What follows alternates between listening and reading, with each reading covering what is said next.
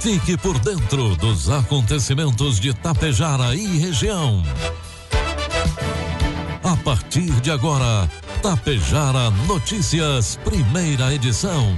Um trabalho da equipe de jornalismo da Rádio Tapejara.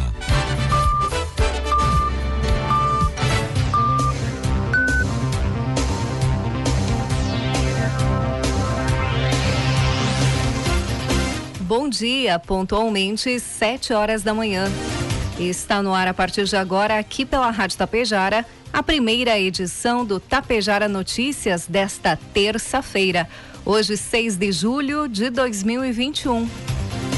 Céu encoberto com névoa, neste momento, oito graus em Tapejara. noventa por cento a umidade relativa do ar. Notícias que são destaques desta edição. Expo Tapejara deverá ocorrer somente no próximo ano. Município de Água Santa realiza arrecadação de alimentos. Charrua vacina hoje contra a covid dezenove a sua população de trinta e três e trinta e dois anos. Santa Cecília do Sul hoje quarenta e quatro e quarenta e três. Ibiaçá vacina pessoas com trinta e seis anos.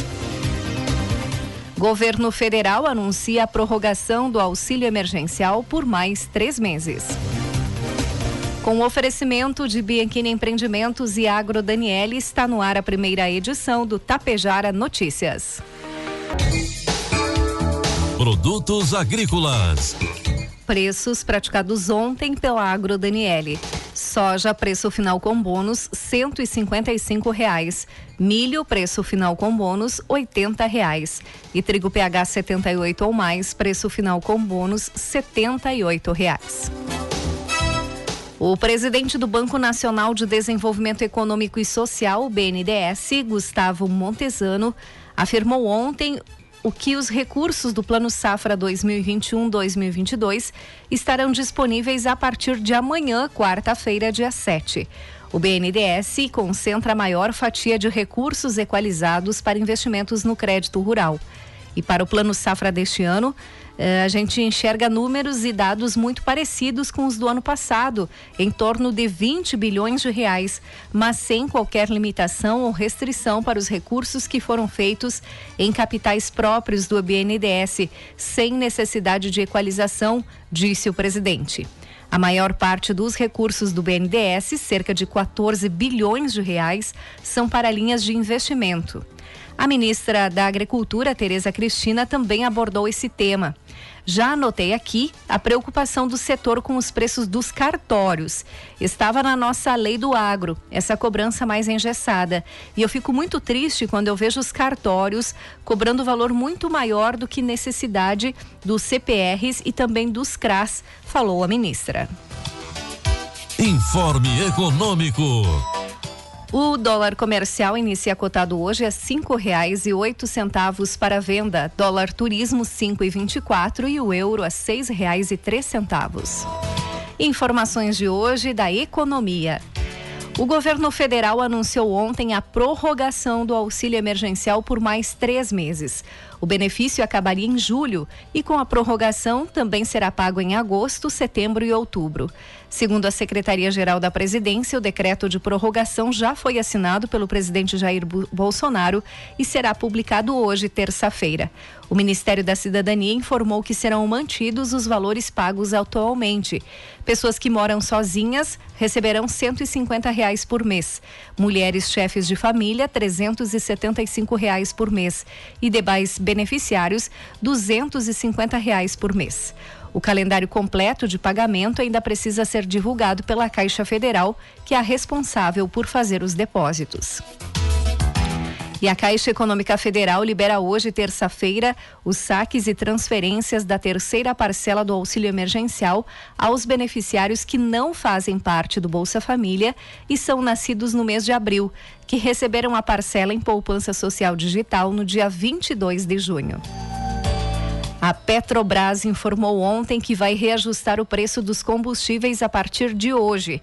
Os preços médios de venda de gasolina e diesel da Petro, Petrobras para as distribuidoras passarão a ser de dois reais e sessenta e nove centavos a gasolina e dois reais e oitenta e um centavos por litro do diesel, que significa um reajuste médio de dezesseis centavos, o equivalente a seis vírgula trinta por cento, e dez centavos por litro, três vírgula sete por cento, respectivamente. A estatal também anunciou que o preço médio de venda do gás liquefeito de petróleo para as distribuidoras passará a ser de três reais e sessenta centavos por quilo, um aumento médio de vinte centavos por quilo, o correspondente a seis por cento. Previsão do tempo. Esta semana no Rio Grande do Sul será marcada pela perda de força da massa de ar polar que provocou frio intenso nos últimos dias de junho. Mesmo assim, o amanhecer começou gelado ontem, com geada na Serra Gaúcha. A tendência é de que o tempo siga firme hoje. Os termômetros de Caçapava do Sul na campanha e São José dos Ausentes na Serra marcam temperatura mínima neste momento de três graus. Já a máxima pode chegar aos vinte e sete graus em Vicente Dutra, no norte do estado. De acordo com a Somar Meteorologia, a maioria dos municípios pode registrar durante a tarde umidade relativa do ar abaixo de trinta por cento, índice considerado de atenção por oferecer riscos à saúde. O tempo muda um pouco amanhã, quarta-feira. O bloqueio atmosférico mantém a previsão de sol entre poucas nuvens no estado. As temperaturas seguem em elevação e a umidade relativa do ar permanece baixa em praticamente todo o estado, com exceção das áreas litorâneas. Vamos às imagens do satélite, que mostra hoje teremos um dia de sol. Neste momento faz sete graus aqui nos estúdios da Rádio Tapejara e a máxima deve ser de dezoito graus. No amanhecer, cinco horas da manhã, hoje no centro da cidade, marcava o termômetro cinco graus. Amanhã, quarta-feira, sol entre nuvens, mínima de nove e a máxima de dezoito graus. Destaques de Tapejara e região. sete horas, oito minutos, sete graus é a temperatura. Informações atualizadas dos números do coronavírus aqui em Tapejara, dados coletados até as dezesseis horas de ontem. Casos ativos, quarenta e um. Óbitos, cinquenta e um. Suspeitos, cinquenta e dois. Estão em isolamento domiciliar, noventa e três pessoas. Casos positivos, cinco mil quatrocentos e vinte e três. Recuperados, cinco mil trezentos e trinta e um. Estão hospitalizados em Tapejara oito pessoas, cinco de Tapejara e três de outros municípios. Seis pessoas continuam internadas em U T I em outros municípios. E hoje, terça-feira, dia seis, ocorre a vacinação contra a covid dezenove da população charruense de trinta e três e trinta e dois anos na Unidade Básica de Saúde de Charrua, Cidade Alta. Será das treze e trinta às quinze horas. A Secretaria de Saúde e Assistência Social de Charrua lembra que é necessário a apresentação de documento com foto e carteira de vacinação. Pessoas que tenham testado positivo para a Covid nos últimos trinta dias não poderão receber a primeira dose neste período. As pessoas dessa faixa etária estão sendo contatadas através das agentes comunitárias de saúde de Charrua. E em Santa Cecília do Sul, hoje, dia seis, pela parte da manhã, das oito às onze, estará sendo realizada a vacinação contra a Covid para os munícipes sicilienses de quarenta e três e quarenta e quatro anos. Para a realização da vacina, deve-se apresentar C P F, cartão SUS e a caderneta de vacinação. E em Ibiaçá, hoje, serão imunizadas com a primeira dose as pessoas com trinta e seis anos de idade. A imunização acontece pela manhã, das sete e trinta às onze horas, na Unidade Básica de Saúde. sete horas, dez minutos. A comissão organizadora da Expo Tapejara, preocupada com a situação atual de pandemia, definiu em reunião que, por precaução, o evento não acontecerá neste ano. A decisão foi tomada em conjunto pela executiva da Expo, que ouviu o Poder Público Municipal, empresários e entidades representativas. A medida é preventiva em relação ao cenário futuro pós-pandemia, que ainda é incerto. De acordo com o presidente da Expo Tapejara, Marcelo Zanqueta, é grande a expectativa para que o evento aconteça em dois mil e vinte e dois, quando a situação estiver favorável e com as pessoas vacinadas.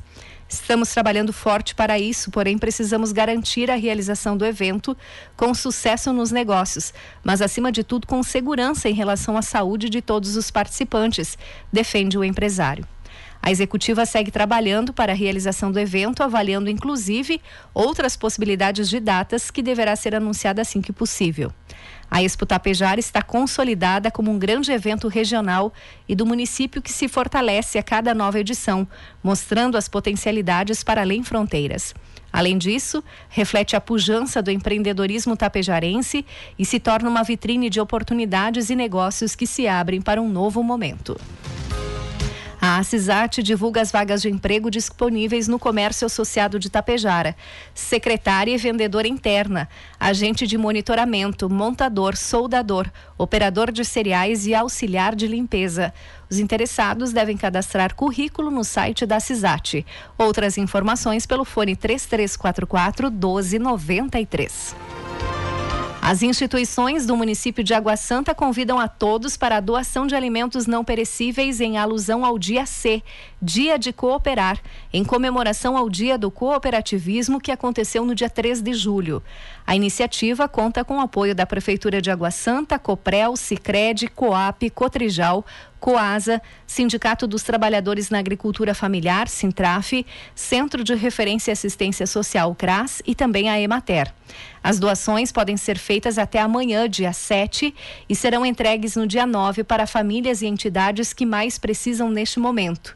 Os pontos de coleta em Água Santa são Sintraf, Coasa, Sicredi, Secretaria da Assistência Social, Casa Paroquial, Emater e Cotrijal. Em reunião entre representantes das secretarias estadual e municipais de saúde, definirá amanhã, quarta-feira, como será a continuidade da vacinação contra a gripe aqui no Rio Grande do Sul. Oficialmente, a campanha iria até sexta-feira, dia nove. Contudo, menos da metade dos grupos prioritários já recebeu a dose, muito abaixo do projetado. A definição acontecerá durante a reunião da Comissão Intergestores Bipartite. Até lá, a orientação da Secretaria da Saúde aos municípios é que siga a vacinação dos grupos prioritários. Entre os idosos, por exemplo, somente cinquenta e sete por cento foram vacinados, enquanto nas crianças esse índice ainda está em sessenta por cento. E entre as pessoas com algumas comorbidades, como doença crônica, essa cobertura é de apenas trinta e três por cento. São dados a nível de estado. O Ministério da Saúde já informou que não haverá remessas extras aos estados, ou seja, a sequência da vacinação para os novos públicos elegíveis será feita com aquelas doses remanescentes que não foram utilizadas pelos grupos prioritários. Ao todo, o público-alvo no Rio Grande do Sul é estimado em cinco milhões de pessoas. Destas, cerca de dois milhões e quatrocentos mil já foram vacinadas e tiveram a dose registrada no sistema. Lembrando que quem realizou a vacina contra a covid dezenove terá de aguardar quatorze dias para receber a vacina da influenza. Uma pesquisa realizada pela Confederação Nacional dos Municípios apontou que cinquenta e três por cento dos prefeitos são favoráveis a um lockdown nacional, com o objetivo de conter o avanço da pandemia. De acordo com a Confederação, três mil e setenta e nove gestores municipais participaram do levantamento, realizado entre os dias vinte e oito de junho e dois de julho. Desse total, mil duzentos e trinta e quatro prefeitos responderam ser favoráveis a um fechamento nacional por quinze dias. Já outros trezentos e cinquenta defenderam um lockdown mais longo, de vinte e um a trinta dias. O presidente da Confederação, Paulo Zilkowski, considera a medida ideal para conter um avanço do vírus, já que o país ainda registra, em média, duas mil mortes diárias. Com o fechamento nacional, segundo ele, podem ser fechadas as fronteiras aéreas do país e mantidos apenas os serviços essenciais. Entende-se que é momento, no mês de agosto, de se decretar e cumprir o lockdown, como fizeram outros países que tiveram sucesso e alguns municípios do Brasil. Para poder interromper e colocar o vírus no chão, o ideal cientificamente é vinte e um dias, mas quinze já seria uma hipótese real. sete horas e quinze minutos. O Instituto Nacional do Seguro Social publicou uma portaria no Diário Oficial da União de ontem, prevendo a possibilidade de seus beneficiários com dificuldades de locomoção solicitarem a realização de prova de vida em casa, mediante visita de representante do Instituto I N S S. Da, idosos acima de oitenta anos também poderiam solicitar o serviço por meio de um requerimento. De acordo com a portaria mil trezentos e vinte e um, a visita favorecerá beneficiários sem procurador ou representante legal cadastrado. A portaria esclarece que um atestado médico ou declaração emitida pelo profissional competente deverá ser apresentado nos mesmos moldes dos documentos exigidos para inclusão de procuração para fins de recebimento do benefício. O DETRAN do Rio Grande do Sul restabeleceu os prazos para a renovação de carteira nacional de habilitação, registro e licenciamento de veículos novos e casos de defesa prévia e apresentação de condutor infrator ou de apresentação de recurso ou defesa em casos relacionados a multas de trânsito. Os prazos estavam indefinidos desde março, devido à pandemia. Agora, uma normativa do CONTRAN retomou as datas limites. C N Hs ou permissão para dirigir que venceram em períodos do ano passado têm prazos diferentes para renovação ao longo deste ano.